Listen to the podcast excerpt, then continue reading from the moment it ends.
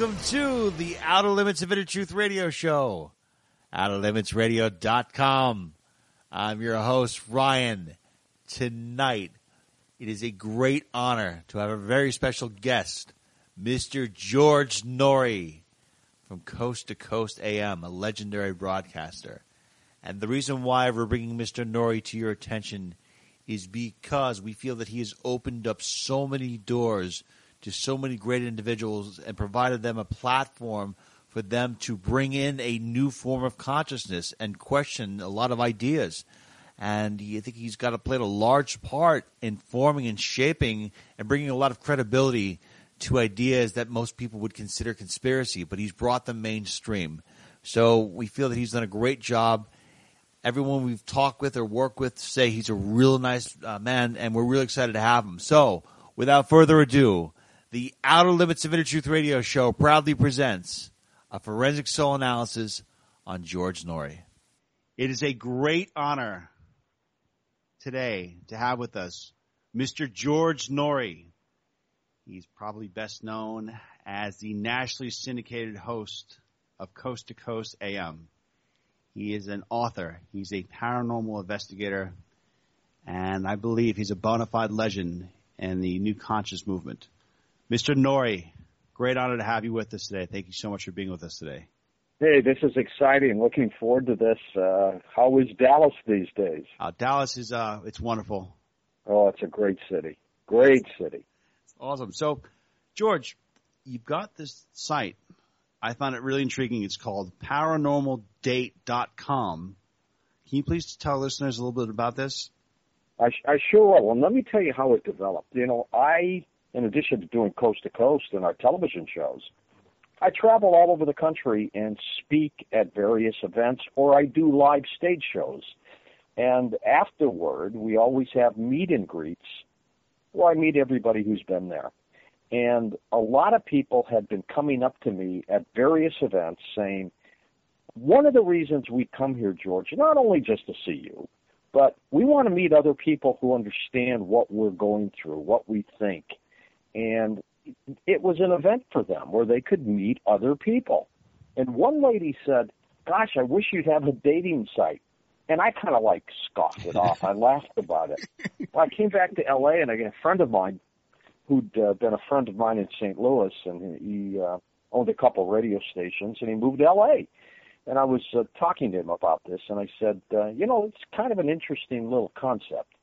And he said, I can run with this if you want me to. And I said, well, why don't we call it Paranormal Date with the subtitle, You Are Not Alone, and let's see what happens. And he did. Mark Rawlings is my president of our company here doing this. And we ran with it. It started last Wednesday. Already, it has 11,000 people on there. It's incredible. Yeah, and 1 million hits just looking at the website. God. Yeah, the website's ParanormalDate.com. It's absolutely free, Ryan, to join. I mean, people can sign up, but now if they want to start connecting with people and stuff, there's a small monthly fee, as any dating site would have. But if they use my name, George, in the code, it's 17 cents a day. I mean, it's like nothing. And I want to let our listeners know that I've gone through the site and I've checked it out, and I am surprised at how many good-looking people there are on there. And thank God that I'm not a member on the site, because you would hemorrhage people. But there are actually a lot of very good-looking people out there, and that's been fantastic. And, George, I think it'll be pretty interesting to find out if you have people that have similar hauntings at their houses. You know, maybe people get together, they meet up, they find romance, and then the ghosts that are haunting their houses get together, and maybe, you know, the ghosts become happy with each other. I think that'd be fantastic. A lot of people have signed up to date ghosts, believe it or not. Really? And you know what? Far be it for me to say no. So it's ParanormalDate.com, and again, for that, free to sign up. Use my name, George, if you decide you want to stay there and really get to know other people. Excellent. And I also want to bring to our listeners' attention that you've got this really great show. It's called Beyond Belief, and it's on a website called GaiamTV.com. And when you go on there, you're going to see, I think you have, what is it, like almost 100 different episodes. You're in your fourth season. You do these sit-downs and you go and explore various aspects of the paranormal and you explore aspects of metaphysics. And I find that your versatility of your guests is pretty amazing. And can you tell our listeners a little bit more about that, how that got started, and what would you say would be some of the, you know, most profound insights and guests that you've had on your show? Absolutely. It's a great show. We've been doing that almost 3 years now. The company's based out of Boulder, Colorado. And they approached us because they were investing in television in a big way. And they said, gosh, we would love to do a TV show around what you do. Now, would you consider it? And my producer and I flew up there, and we met with the folks, and we said, absolutely, we'll do this. So we've been doing it. It's called Beyond Belief, and they can even get to it easily at beyondbelief.com, beyondbelief.com. It's an Internet-based television show. But the way technology is nowadays, people can get their Internet up on their flat screen just with the little adapters. And so that's what people are doing. So they're literally watching television of this show, which used to be available via computer. It's now available via computer on your flat screen. And so they're getting the benefit of the big screen. The guests are many people who've been on Coast to Coast, but they bring visuals and graphics, and you can actually see the people. Where Coast to Coast is a great mystery of the mind show at night, this is a TV show. You're going to see me, you're going to see the guest, you're going to see visuals, and it's a neat program. The shows run anywhere from 30 minutes to 60 minutes, and the subject matter is very close to Coast to Coast, dealing with mysteries, unusual things. Yeah, and, you really do have some major heavy hitters on here. And George, I wanted to talk a little bit about you because, you know, when I think about the way we interview people on our show, you've had a pretty substantial impact on my own style, because when you've had these people on your show, they could be telling you things that anyone would be considered, you know, out there, crazy, and you always you give them so much respect and you let them speak, and then you ask them really intriguing questions based on, you know, what they're coming to you at. And I'm curious, where does your form of questioning come from? Is it how do you come up with these questions? I mean, is it where are you seeking your questions from? I guess it's experience. It's the first of all, the best interviews we can ever do, you, me, are interviews that are conversations, not just questions. And so you sit down with someone and you start pulling things out of them, information, and you just converse. So one question leads to another, an answer leads to another question, rather than sitting there and reading, you know, a list of topics and things like that. We ask every guest to supply us 20 questions, which gives us an idea of where they're coming from, and then we don't use them. We just basically use part of that as a conversation. Kind of use as an outline. Yeah, and then off we go. But it takes, as you know, a lot of work investigating your subject matter, what you're doing. Tonight, for example, we're talking about the Bilderbergs and the Illuminati. You really got to study this because, one, the guest knows if you're prepared, and two, the audience knows if you're prepared. So you really got to spend some time doing it. And so my work day never seems to end either. I mean, it just goes on and on and on.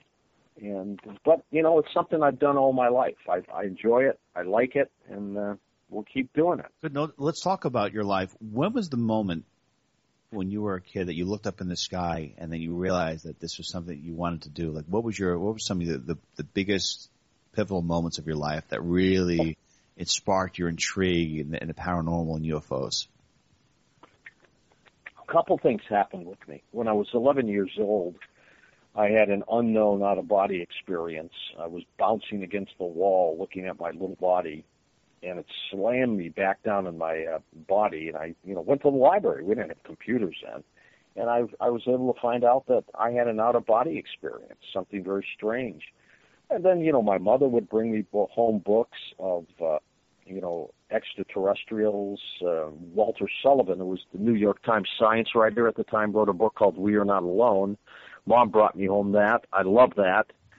Then they bought me a telescope. And that set me on my path. I mean, I looked at little Saturn. I found Saturn up there. Wow. And you could actually see the rings of Saturn with this little 3-inch telescope, 3-inch being the lens. And I was just mesmerized. So I just put it all together. That's what I wanted to do. I wanted to do space and science and strange things. And well, when you say you're looking at space, you're mesmerized by it. Did that kind of spark your passion for extraterrestrial life? I really want to know, like, where the passion for seeking out UFOs and extraterrestrial life comes in. When Look Magazine wrote a story called The Interrupted Journey about the Barney and Betty Hill abduction case, they were from New Hampshire. That did it. I mean, I was hooked on that. And strangely, when I was 21 years old, a radio reporter in Detroit, one of my first interviews dealt with UFOs. I even contacted their psychiatrist about their case. His name was Benjamin Simon out of Boston, and interviewed him. 21 years old. And, you know, we chatted about extraterrestrial life and things like that. I asked him specifically if their case, in his mind, was real, and he said they believe it's real. They're not lying because they believe this happened to them. And he said, far be it from me to say it did not. And I just love that. So I would, as a young reporter, I would intersperse real coverage of real stories, news stories, with the unusual stories. And then as I got older, I became a news director and a television executive. I began to have the control to set my own destiny. And then in 1996, when I started doing talk radio, that was it. I mean, I decided I wanted to do all this. And I remember my program director at KMOX in St. Louis came up to me, Tom Langmeier, who will tell this story to people as well. He called me into his office, and I had been doing some fill-in talk radio. And my guests were all UFO people and ghost people and stuff like that. And he called me in and said, George, there is no future for you doing these kinds of shows. It just won't happen. And today he tells everybody at radio conferences, biggest mistake of his life was telling me that. Well, obviously it led to something. I mean, led to something very big. Now, from the time that you were a kid to where you are now and all of your years of reporting and investigating, what are some of the maybe the top 3 or top 4 biggest revelations that you've concluded about extraterrestrials and UFOs? The work of Erich von Däniken, Chariots of the Gods, the works of Zacharias Sitchin, the 12th planet, the fact that he believes we were visited by the Anunnaki and genetically seeded. I would say that those 2 cases, those 2 individuals have had an astounding effect on my career in terms of what they have done. I was just with Erich von Däniken at an event called Contact in the Desert in Joshua Tree, California, and we had a chance to talk. And it's amazing for me as a boy and as a youth to be able to read their works and then later on in life, like now, interview them and have them on my show and interact with them. It's really quite a spectacular feeling. But those people, Stanton Friedman, he's another one. Those people had a great influence in me in terms of what I wanted to do in the field of ufology. Okay. And in your own investigation, is there anything that you've personally concluded through investigating that you've learned about UFOs now that you didn't have an insight back then? If you were to put aside the work of the people that you've read and just gone through your own questioning over the years, is there anything definitive that you could say about UFOs that would probably, you know, maybe shock most people? Had I not talked to any of them and merely had to do this all on my own, I would have come up with the same conclusion I have right now. And that is, it's very conceivable and possible that we've been visited by extraterrestrials, but there's no doubt in my mind that intelligent life like ours exists on other planets throughout the universe, probably by the billions. Have they had the ability to get here? I think probably so. But I would have come to these conclusions all by myself without the influence of these experts. Okay. And in the course of your life, who would you cite as being one of your most influential teachers, and who would you cite as an individual that had the most profound positive impact on your life and development? There's a fellow by the name of Guy Gibson, who I worked with in Detroit when I was 21 years old, and he was the radio editor of the station at the time called WCAR, 1130 AM dial.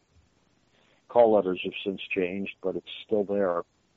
And I was a young reporter. I mean, I don't know what I was doing. I'd go cover stories. I'd phone in reports. I'd write it. And he'd say, rewrite it. I don't like it. And he would make me do this 7, 8 times before he accepted to run on the air. Frustrating. I didn't like him at all. But later on, I began to realize that this guy was having a tremendous influence on me. He was turning me into somebody who was absolutely good at what he did. And by making me rewrite it or revoice it or, you know what, this one's not acceptable, you know, give it a little more excitement, he was teaching me things. And so I grabbed that. Guy Gibson's no longer alive. He passed away in Dallas, Texas years ago. But he had a great influence on me. And then I began to learn from other people. I began to learn how to pace a television newscast as a producer, which has had a tremendous effect on me today as I produce and pace Coast to Coast AM, where I think of it now as a symphony. It's a song that plays fast or slow, but it's got a rhythm to it. And I think that's what the audience picks up. They pick up on this rhythm of the program and me, and it's very comfortable for them to listen to. George, you've had many guests in the years on Coast to Coast AM, and one individual that I want to bring to your attention is Stuart Wilde.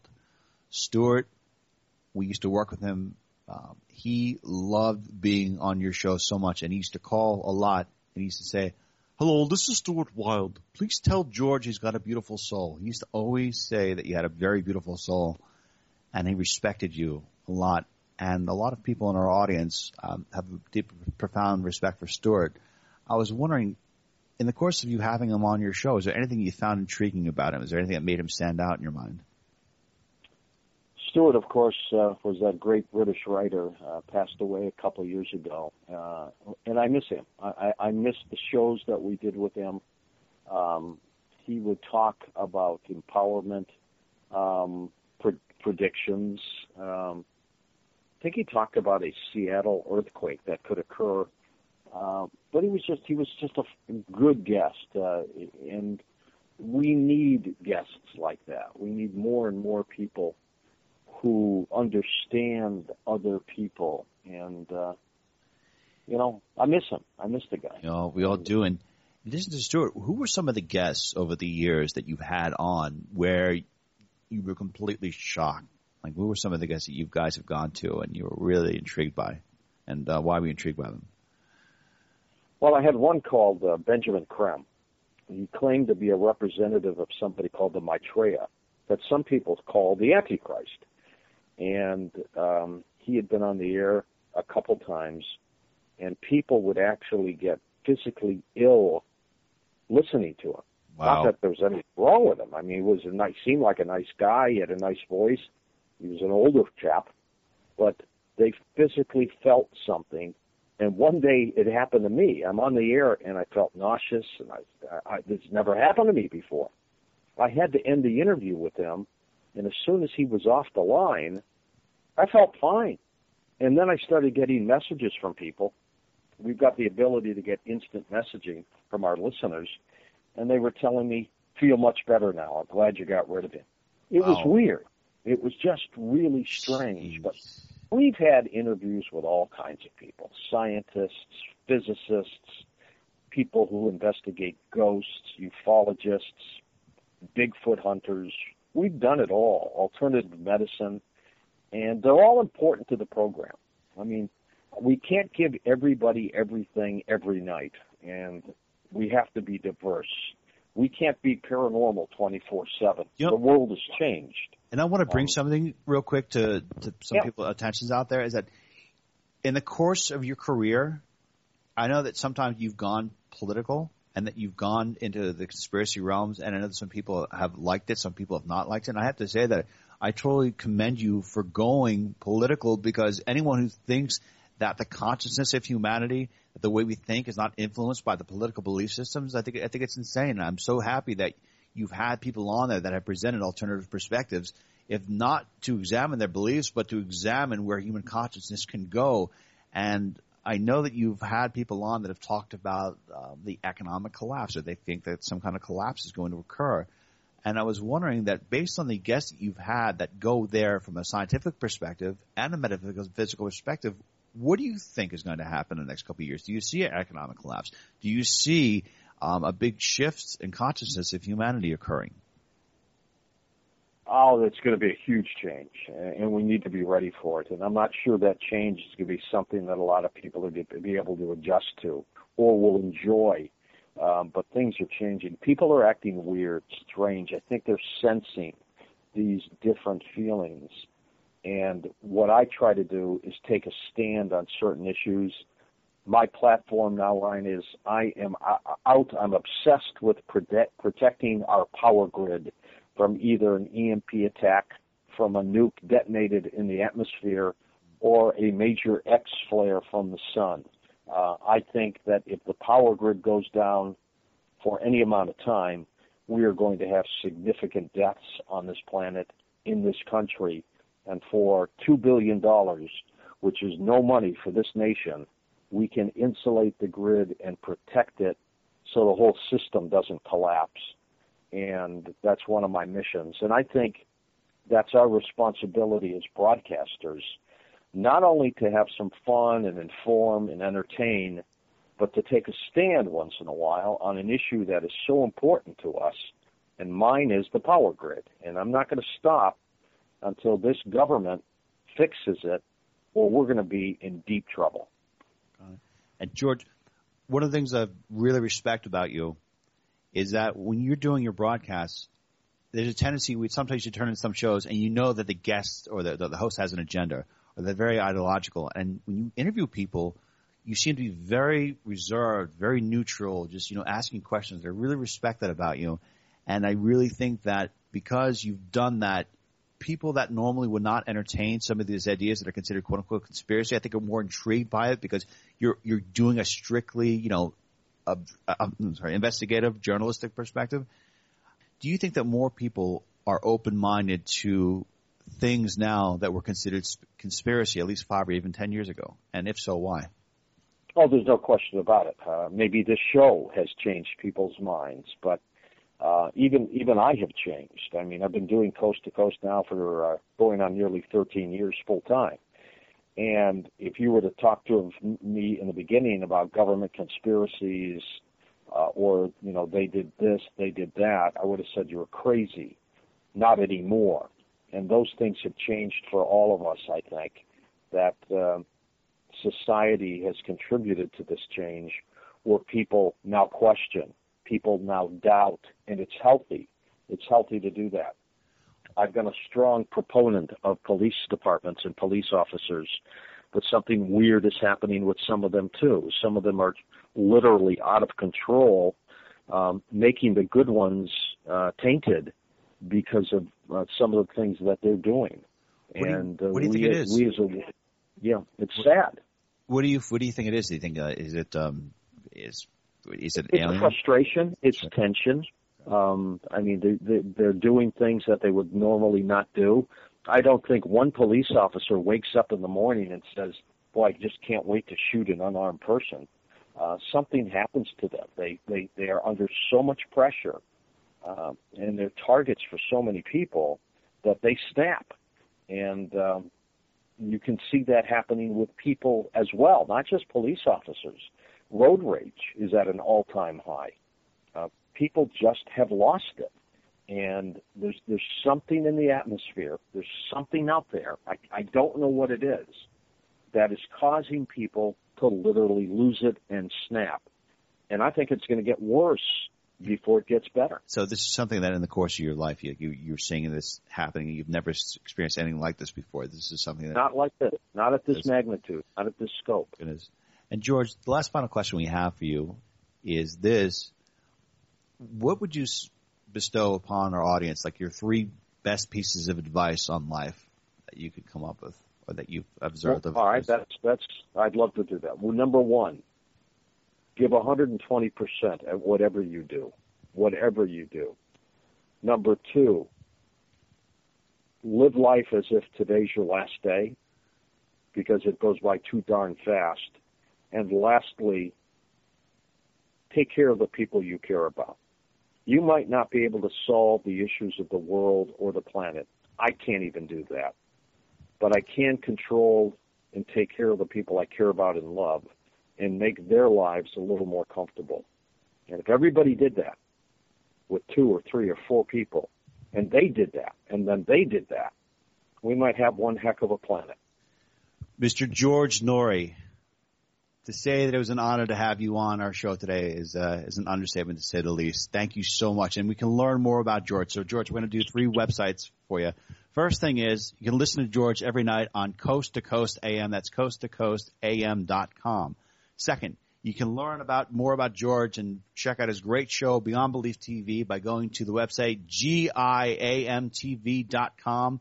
And you look up Beyond Belief, and you'll see a lot of great episodes on there. And also, if you happen to be single, you want to meet somebody very attractive who's also involved in the paranormal, who also asks questions, you want to go to the website, ParanormalDate.com. Mr. Noory, great honor. Thank you so, so much for being with us today. You got it. Thank you. Bye-bye. Joining us now is globally respected psychic medium, healer, and empath, Miss Carrie O'Connor. We can learn more about Ms. O'Connor by going to her website at carrieoconnor.com. Ms. O'Connor, what can you tell us about Mr. George Noory?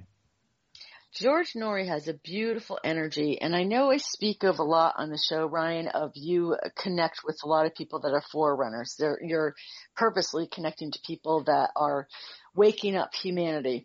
When I looked into George's energy fields, he has a lot of rainbow energy, so he's a bridger where, if you notice in his interviews, he's flexible where he wears a lot of hats. So let's say somebody comes in, they talk about aliens. He doesn't debate them and say, oh, absolutely, there's not aliens around. He listens to them with the open heart. He asks very clear, concise questions, and he gives a voice to everybody. That's the bridger. Then he could hear somebody that's, says that there's lizards that are running, the government over in the UK. And he has this ability to just hold space for people. He doesn't go in attacking, where some, interviewers, they get the person in and they want to just attack them. He gives them a microphone for them to say their view. And what I love about his energy is that he does hold space for them. He keeps his personal opinions pretty much to himself.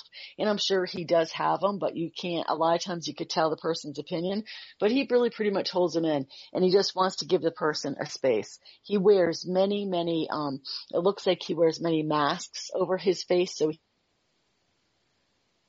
he has that flexibility. He is very much based in his heart, and he really comes from that heart space of wanting to give people a voice to break them out of our regular 9-to-5 jobs, the TikTok, to introduce people that there are UFOs and that there is stuff besides other things that we think about in our day-to-day life. So he is a wonderful person. I really loved his energy, to be honest. Oh, that's really great to hear. And George is, really passionate about UFOs and discovering the truth about UFOs. Yes. To add to it a little bit, does George have any particular connections with any extraterrestrial races that you can tell, or is he from Earth? Is he coming from a different? I see him as a star person. Okay. A lot of times, Ryan, people that are they come in born with interest in UFOs, or they just have a knowing, or they've had experience. They're called star seeds, and a lot of times they do have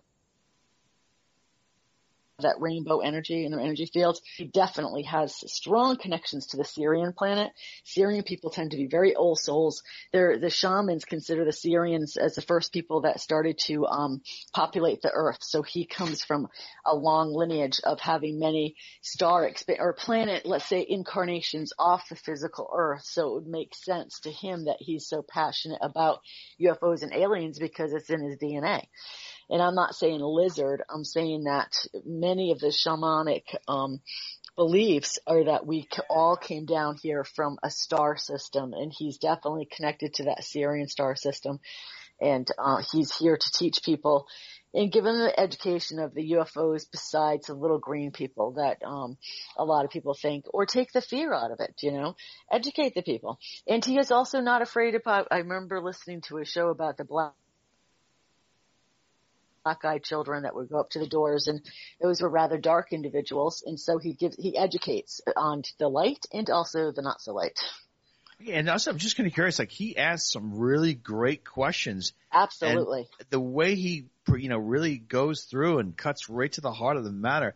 Yep. Are there any particular guides that he works with that, you know, allows him to, or kind of helps him to ask these questions? He's very much a scribe, and actually just when you said that, I saw Pluto around him, and it's a very Pluto the planet energy around him, and Pluto has the energy of helping people with karma, reminding of karma, and it's very strong in the right side of his energy field. So you could say it's like his karmic job here to wake up people and to be, you know, of space and space exploration and exploring the aliens.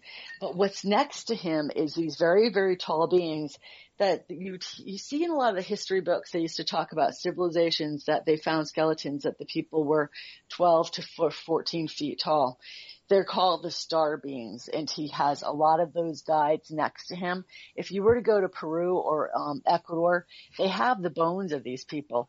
The government was going to bring them out, and they shut it down. It was a whole big kibosh that was several times they found these bones. Peru had evidence of 9 feet tall people or something? No, wait, Ryan, there were 12 to 14 feet. Right? And not only Peru, they found them in the United States, in the Arkansas area.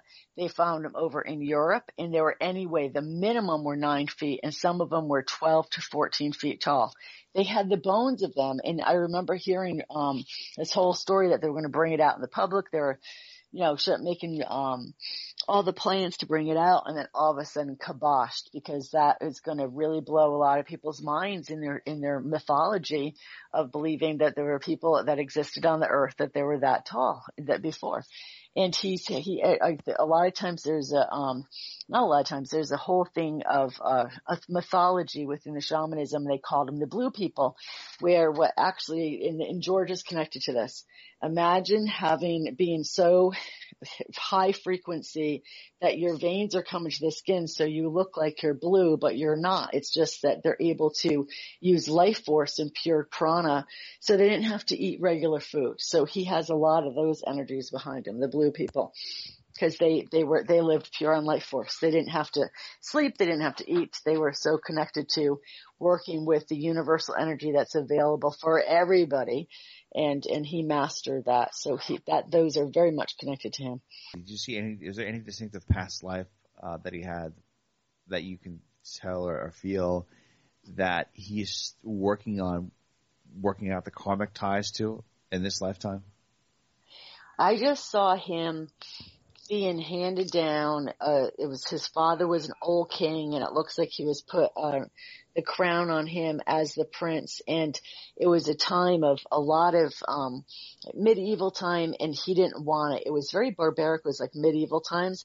And I'm just seeing him, and everything looks barbaric. It looks like everyone's eating just with no utensils, and it looks very not respectful for women. And he's put in this position at the head of the table, and he looks so out of place. And I see him just putting his shoulders over and just kind of going into, all right, I can't fight this. This is too, I don't have any allies, so I have to get along, otherwise I'm going to be annihilated. And so this lifetime he made a vow of, I'll never compromise my soul even if it means my death, for my voice or for what I truly believe in. Excellent. Ms. Carrie O'Connor, thank you so much for that great analysis on Mr. George Noory. And to learn more about Carrie O'Connor and to get a reading with Ms. Carrie O'Connor, please go to her website at carrieoconnor.com. Thank you so much, Ms. O'Connor. Thank you, Ryan. It's always a pleasure. Joining us now is the angel reader, globally respected psychic medium, Ms. Laura Lynn. Learn more about Ms. Lynn by going to her website at angelreader.net. Ms. Lynn, what can you tell us about Mr. George Noory? Hi, Ryan. Yeah, it's really cool. I got to meet George about 2 months ago, and it was wonderful. It was a lot of fun. He is hilarious, very down-to-earth person, and it was just a pleasure to meet him. I found through meditation that he is a star seed or star person, rather. And what that refers to basically is that he does come from somewhere else. You can call him an alien if you wish, but I would rather say that he does come from a faraway place that is here to bring really great information to Earth, to people. And what he has done is really helped transcend or help people learn to some other possibilities. He's wonderful with bringing that communication forward. It seems from when he was a little child, there must have been much interest in looking up at the sky and wondering what's up there, or having the feeling that maybe he's being watched, or, you know, I just feel like he had this internal fascination that really helped him grow to the point where he's at now, globally respected and known for the information that he brings forward.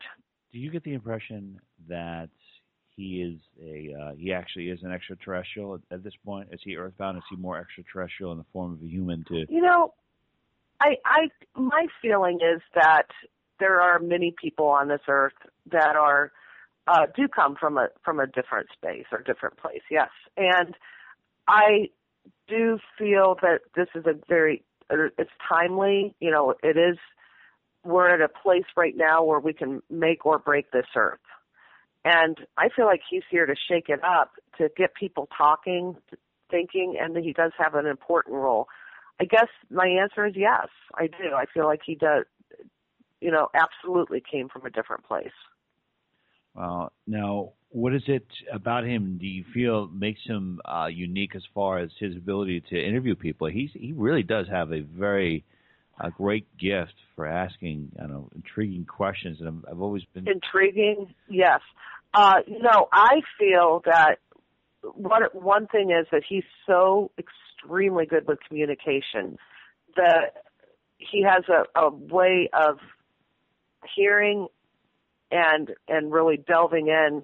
He gets to the meat of the matter, but he also has a way to help his listener, or the person he's interviewing, relax into it so that they can be pretty candid. I don't know. There's something about his energy that just it flows, and people feel comfortable speaking to him. And with that, people aren't going to be censoring themselves so much. So, you know, it comes out. Truth comes out. Okay, and what do you feel are his biggest soul challenges for this lifetime? Oh, good question. Okay. One thing is that I believe that his journey was here to help bring enlightenment to people as far as their own soul challenge, helping people come together or be inspired to find the light within themselves, to remember who they are, and that's where that light seed energy comes from. But being in the industry of entertainment, I feel like that he was challenged to, you know, find the best way to go about the business. And, you know, he would need to lead into where the audience would be. And there is a very vast audience into the paranormal and supernatural and you know, all the different fascinating subject matters that he does cover. However, I do believe that in his heart of hearts, he knows that he's here to help bring happiness and joy. And what happened was that he went in a little bit different direction with his conspiracy, you know, where you bring in, that does tend to bring in fear and dread. It brings in a little bit of paranoia. And so I do imagine that somewhere in there that George knows that he is a little bit missing the mark for his soul path. Not exactly missing the mark because he is bringing by going close to the conspiracy, how is he? Is he going a little off the path? What was it? I believe that what's happened is that it is causing some people to go into a little bit of a paranoia state, and that isn't exactly what he was here to do. He was here to bring love, light. He was here to help people remember who they are, that they are light. And I'm not judging him. There's no judgment here. I just feel like there was something that he was capturing metaphysically early on, but the industry itself that he is in, the entertainment industry, has helped maybe circumvent that message, the beginning message, and he went into a different direction. And we all do. We all go into different phases. We grow. We challenge ourselves. We go to different levels. He has challenged himself to capture a very wide listening audience, and he's doing a great job at it. And it is an audience that's looking at different possibilities, and getting people talking. There's a fascination there, and even with the conspiracy issues itself, it does get people talking, and that's a good thing. What I'm concerned about is while they're talking, are they prepping themselves for something that's terrible going to happen, or are they just being cautious and prepared? I feel like there is maybe a possibility here that there is another influence that has come in that took a little bit of the effort and the focus off of the light and put it into a little bit of a dark space. Okay, now you said this darkness. Do you think that this particular darkness was that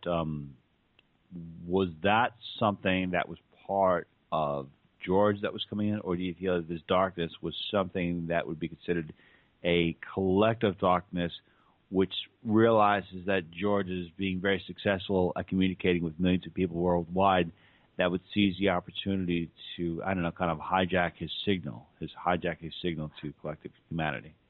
Possibly.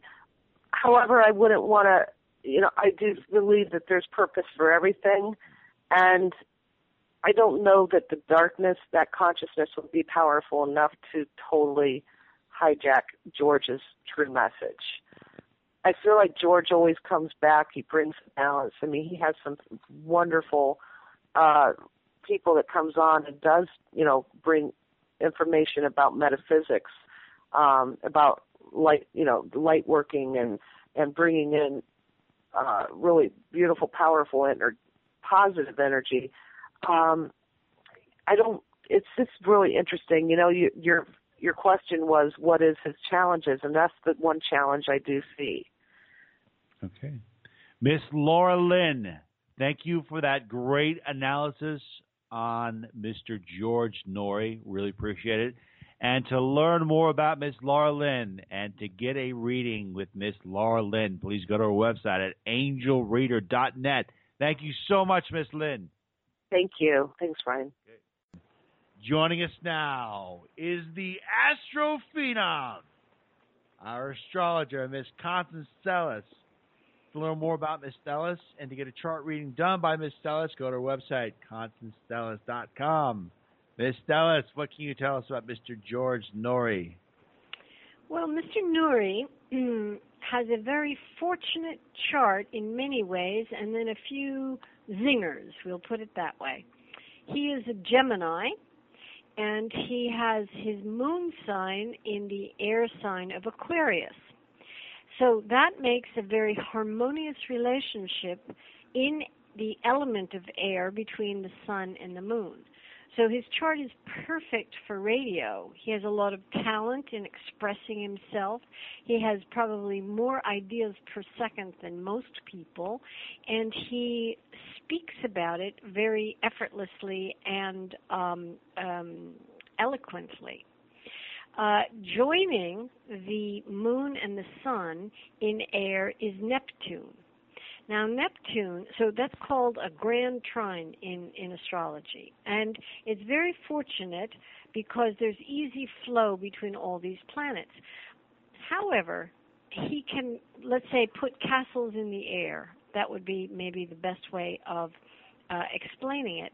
And the line between imagination and, let's say, agreed upon reality on Earth is not really of interest to him. It's more what he can create with his ideas and how he can visualize and express all of the ideas that come to him. Now, at the same time, he has a water, not a trine. Well, he has a trine, but not a grand trine. So he's very, very sensitive to currents that kind of pass by him in terms of his feelings about things. And when I say sensitive, he absorbs vibrations. So wherever he is or whatever he's doing, he's very subject to the feeling around him, and may be a little bit difficult to tell whether he's feeling it. You know, is it live or is it Memorex? Is he feeling it or is he absorbing it from other people? Okay, I need to pause you there just for 1 second, because George, when he does these interviews, he's willing to go in any place, in any direction, whether it be light or dark. So you saying that when he's absorbing these things, is he permanently absorbing these, or are these temporary, these vibrations? Well, that's a challenge for him. He's absorbing a lot of energy, and probably, you know, now in his 60s, he's gotten a little bit more skilled with releasing it and kind of detoxing, so to speak. But some of it sticks. It can stick in his mind and then go round and round and round and round. So he has to speak about it to expel it, or it can also kind of get him a little whacked out energetically. He does have Earth in his chart, but he has only one fire planet to kind of, you know, galvanize his energy and to burn things up, we'll put it that way. And he was put on Earth actually to disseminate information, and he's not all that choosy with what information comes through, so to speak. When I say comes through, he is not a channeler, but he catches ideas in the air and then relates them. And he is meant to go through many different cycles of experience, and setting up, let's say, new wheels of karma for future incarnations. So he's kind of in the thick of it, in experience and experiencing different layers of reality, and all of those will then, let's say, bear fruit or become into play as he spirals through lifetime and lifetime. He can get caught in his own mental designs, and that's a block or a challenge. Okay. Do you ever? Is there anything in his chart that would indicate why he has a connection with or a fascination with UFOs? So I think that's something that's really intriguing. Well, he may. You know, when we speak the language of English and of day-to-day, and I'm speaking to you and everything else, it's very easy to say alien abduction or UFOs, and we all go, whoa, there's no proof or whatever. But there are many levels to reality. And I think that his imagination can easily perceive the existence of alien life. Now, is that going to be proved by NASA? I don't know, and I don't care. It is also possible that people have parts of their character, their soul, their energy. That's the best word, their energy, that is alien. And by that I mean that they have an influence from a different dimension, from a different planet. And I would say that he participates in that. I don't think he is an alien, but I think that he's pretty well comfortable with different life forms in different dimensions. Okay. So that's not a con. It's not something that he has, he hasn't lost his mind. He's functioning. But he perceives a few things that a lot of other people aren't particularly either interested in or involved in. Okay, and do you see anything in his chart that would indicate specific life lessons that he came in to learn, or a person would come in to learn based on his date of birth? Mm-hmm, mm-hmm. Well, he and the ladies have something to learn.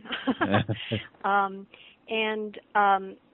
would say that focusing his prodigious communication talents and kind of, speaking towards the good with his feelings as well as his mental gymnastics would be a big life lesson.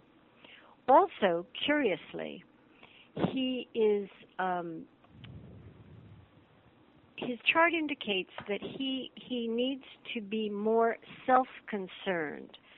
I don't mean narcissistic, but a warrior for himself and his true feelings, because he kind of careens around in all sorts of airy ideas, and it may be difficult to know sometimes whether he's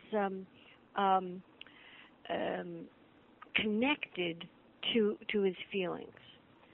That being said, He let's say, how you can be one quarter Greek or one. So I think he's one quarter alien, so he's got his own rules. That's very interesting. Miss Constance Stellas, astrophenom, thank you for that great and insightful analysis on Mr. George Noory. And to learn pleasure. More about Miss Constance Stellas and to get your chart reading done with Miss Stellas, please go to our website at ConstanceStellas.com. Thank you so much, Ms. Stellas. My pleasure. My pleasure. Joining us now is globally respected psychic medium, Ms. Lisa Caza. You can learn more about Ms. Caza. Get a reading with Ms. Caza by going to her website at lisacaza.com. Ms. Caza, what insight can you reveal about Mr. George Noory? Hey, Ryan. Well, Mr. Noory, he actually had me going all over the place. Usually I have, a very concise pathway, if you will, when I do my readings. I have everything in a specific order. Maybe there's a lesson for me in this. I'm not sure, but this time around, I was all over the map with Mr. Noory. I'm going to just give you what I was given as it was given to me. So I apologize in advance for any jumping around here and there, but it's literally how things came to me. So the first thing that came to me, and I wasn't even fully ready to connect to Mr. Noory, so it took me by surprise somewhat. I was in meditation to connect with my own guides, when all of a sudden I look up into this tree and I see a falcon, and it lands up in the tree. And I went, oh, well, hello there. What do you want? kind of thing. And it just sort of sat there and just looked at me, very calculative and just very silent and just waiting. Wouldn't show me anything. I went, okay, well, I guess you're just watching me. I don't know. So anyways, I left it at that. And the following day, which was today, I started to connect to Mr. Noory. And the first thing I picked up was, of course, a part of his personality. He's got a very clever and quick mind. Massive amounts of generosity, so he's quite humanitarian. And he has a lot of consideration for other people, and their interests and beliefs. So if you notice, when he does do interviews on his shows, he doesn't challenge anybody or their beliefs or what they're saying. He prefers to let them speak. So as a result of that, he has gained a huge amount of trust from others, from the public, especially when it does comes down to them telling their stories of their experiences or their knowledge and wisdom that they're passing along. Now, as I connected to that, here I am. Like I said, I'm jumping around. The falcon came back at me, and I'm going, aha, so you came early just to signify that you're waiting for me to connect to Mr. Noory. So the falcon is Mr. Noory's animal totem, and it makes me smile. I'm having a hard time talking. What's the significance of that being the animal totem? Okay, well, I was getting to that, right. Because the falcon totem itself, it supports, for example, his high intelligence that I was picking up. Because if you realize, like, falcons were used in falconry for centuries, specifically for their keen intellect and their incredible ability to calculate and judge their prey. They're extremely intelligent. However, at its core, the falcon represents visionary power, wisdom, guardianship, and freedom. And it was it's a solar emblem, so it connects to the sun for success, victory, and rising above situations. And now, here I'm going to jump around again a little bit. It's a bit of a hint here for when I get to his past lives. The falcon was symbolic of the rising sun in Egypt. And it's also considered the quote-unquote king of all birds, as many gods were shown with, the head or the body of the falcon, which in turn carries the message of transition and change. So, changing ways of thinking, opening the minds of others, and that kind of thing. So now that I'm going to jump. So that was the falcon coming in. Next thing is I'll discuss the past lives. Now, most obviously, actually, Mr. Noory has had a number of different past lives, a couple of which were Egyptian. Now, this is where I was starting to get somewhat confused because Spirit wasn't really allowing me to delve in too deeply with any particular past life except for one, which I'll get to momentarily. But I believe the main purpose of Spirit showing me different past lives is literally just flashes going zoom, zoom, zoom. Just within seconds, I couldn't, concentrate on any of them. So he's got a very strong Egyptian past lifetimes, very strong, I'd say, Italian. I also see Greek. And in that past life, I'm feeling I used quite calculative, working with mathematics or something of that nature. And then I see very, very strong Middle Eastern ties. So there's, past life, I don't know if it's Syria or Iran, somewhere in that area. But his Spirit's main trajectory, I was literally given the different years of births and deaths, including this lifetime. This is just the main trajectory of his Spirit. I've counted 10. Wow. What was the one that that stood out as the most significant for you? And actually, what do you think was the one that was the most traumatic? Well, that's I was jumping around. I was going to get to that. Okay. So, firstly, like, there's the two. There's his Egyptian ties, and with the falcon, those two are connected. So that's being significant in this life. However, the other one that is most significant was the Middle Eastern past lifetime, which I do have his date of death in that past life, and he died, it was 1806. Now, I could not see exactly what he did for a living, but the main message that I got, what I was feeling the most, was that he was killed in some sort of battle or war. He was a civilian. He wasn't a soldier or anything like that. I'm starting to wonder if he was a farmer.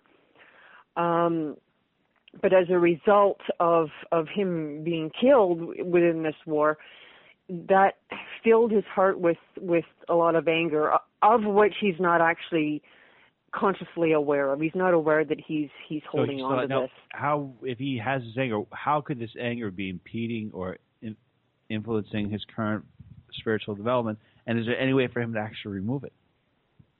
Well, that's what he's doing. It's not impeding him at all. In fact, it's fueling his fire, so to speak, because his spirit knows the importance to channel this in more constructive ways. So, for example, being an activist for positive social change, or creating awareness and things of that nature. Now, the next thing that I heard, now I don't have anything else to go on, just it's literally two words, and I heard holy war. So what's going on, though, is I heard the secondary phrase of that's the final straw. And what that means is that, and now this is why I was shown all these flashes, literally, of like all these different lifetimes that I just couldn't catch, like there's 10 of them at least.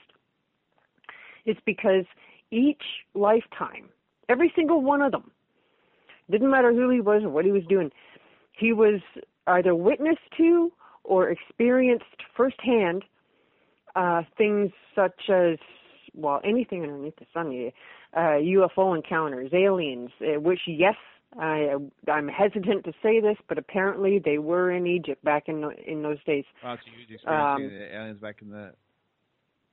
yeah, he the one Egyptian past life that came out most predominantly, he died in 654. Wow. After like AD, right? That's how far back I went. But so anything, he saw everything, miracles and healings and angels and like I said, alien encounters. And he was also a very strong medium, so, which he still is to this day. So he frequently had, visitors or ghostly visitors. He always had some sort of connection to the paranormal or metaphysical. But this is the first lifetime that he's actually dedicated some of his energy to it.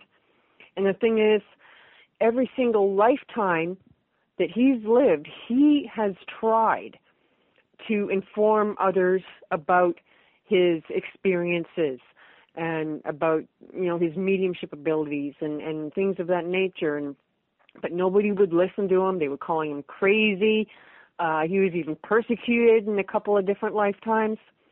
So when he was going back to this lifetime in the Middle East, where he was killed in this quote-unquote holy war, that's why in his spirit, it was like, okay, that is the last straw. I got to do something to create this awareness. But his abilities, like his mediumship abilities, are actually greatly suppressed in this lifetime, partially due to, the lingering fear of persecution and such from those past lives. So now what he's doing, when he's actually, you can't imagine that you could be on a bigger program that's actively talking about alternative consciousness than his show. Yeah, but the difference is that he's not really doing the talking. He's letting everybody else do it. Providing a platform. Mhm.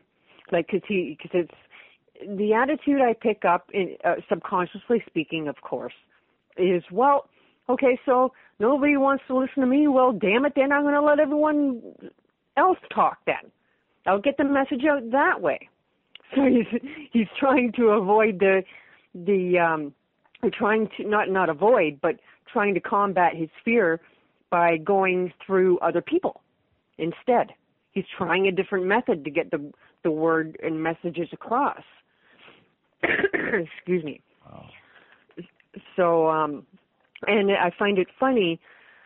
Another thing that I have here is that, you know, he called, like, I read the little write-up that you wrote in the radio show website, and he says he has this desire to solve great mysteries of our time. Well, firstly, he goes way beyond that.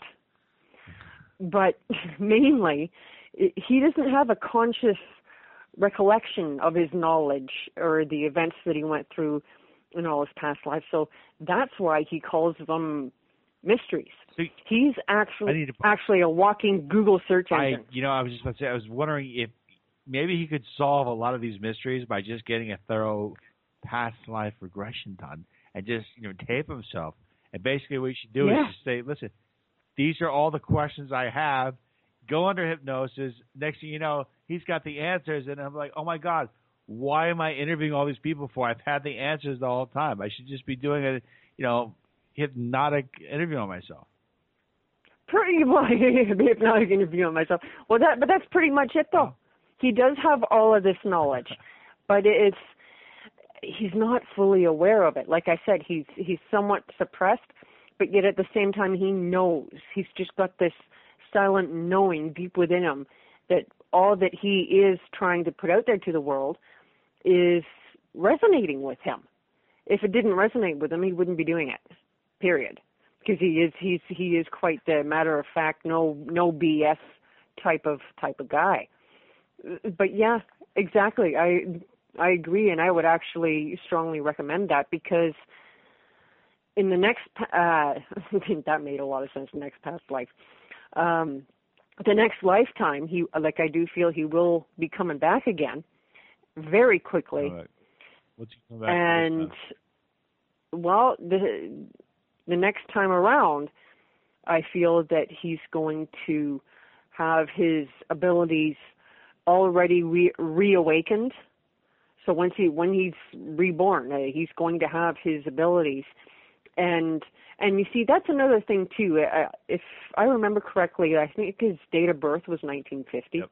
Well, actually, yeah. So back in those days, people were not quote unquote ready for psychic and mediums and healings and all the good stuff that's coming about today. With his work that he's doing now, he's preparing not just other people and society, but also himself.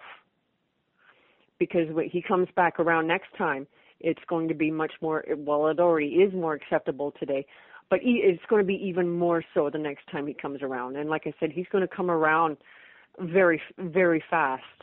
So do you think that there's a possibility he's going to come back so fast that, hypothetically speaking, a relative of his could be his father, but he'll still remain in the same soul group? Or do you think that's another question too about his soul group? Is he going to stay within the same soul group coming back, or do you think he'll go into a completely different soul group?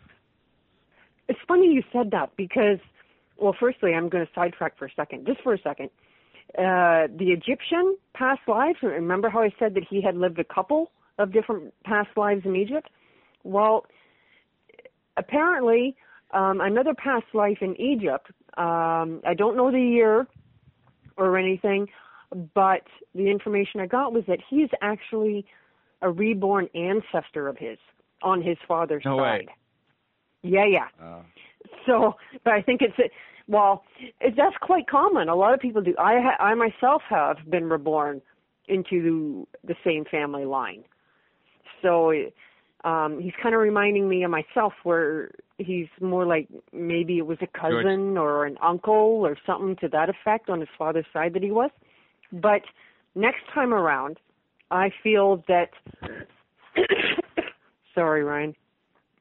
I feel that he will most likely indeed once again be reborn into the same same family or soul group, for sure. But it's not going to be as quickly as, you know, let's say his grandchildren or great-grandchildren are going to see him. It's not going to be that fast. Like, it'll be fast for him. Again, we've had this conversation many times about time on the other side. There's no concept of time. But for him, on that side, it will be very fast, but yet to us, it could be 100 years.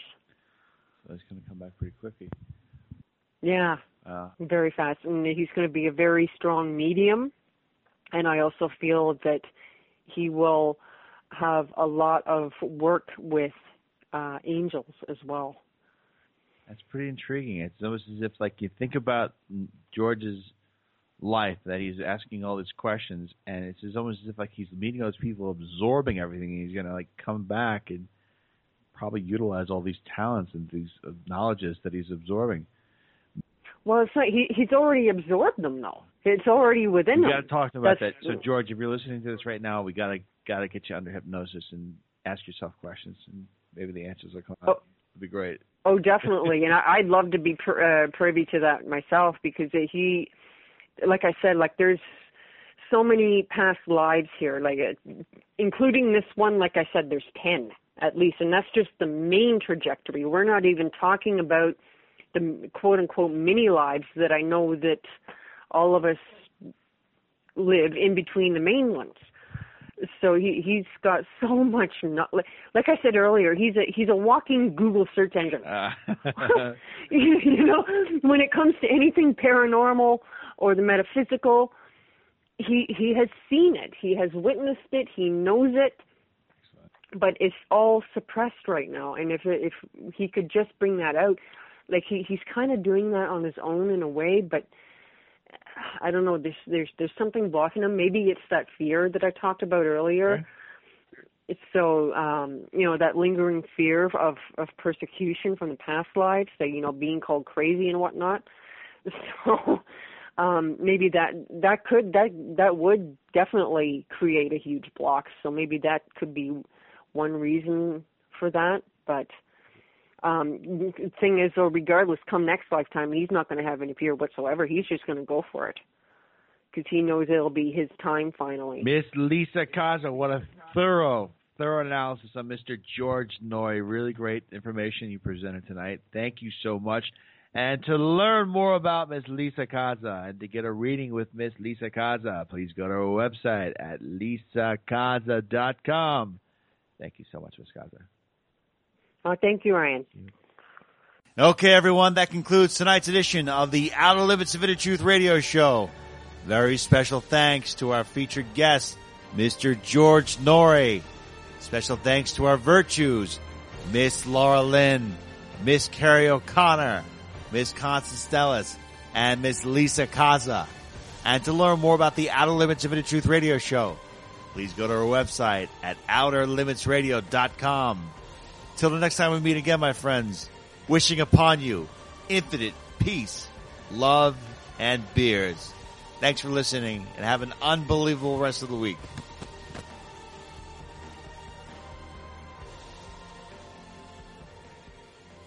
Want to be heard or seen in front of millions of people? Want to be an expert on TV or radio? Goldman McCormick PR is a New York City-based public relations agency that specializes in traditional and social media placement for law, finance, media, and corporate-based clients. Goldman McCormick PR also are specialists in website development, radio show creation, press conferences, media training, and so much more. Check out goldmanmccormick.com for more information. goldmanmccormick.com.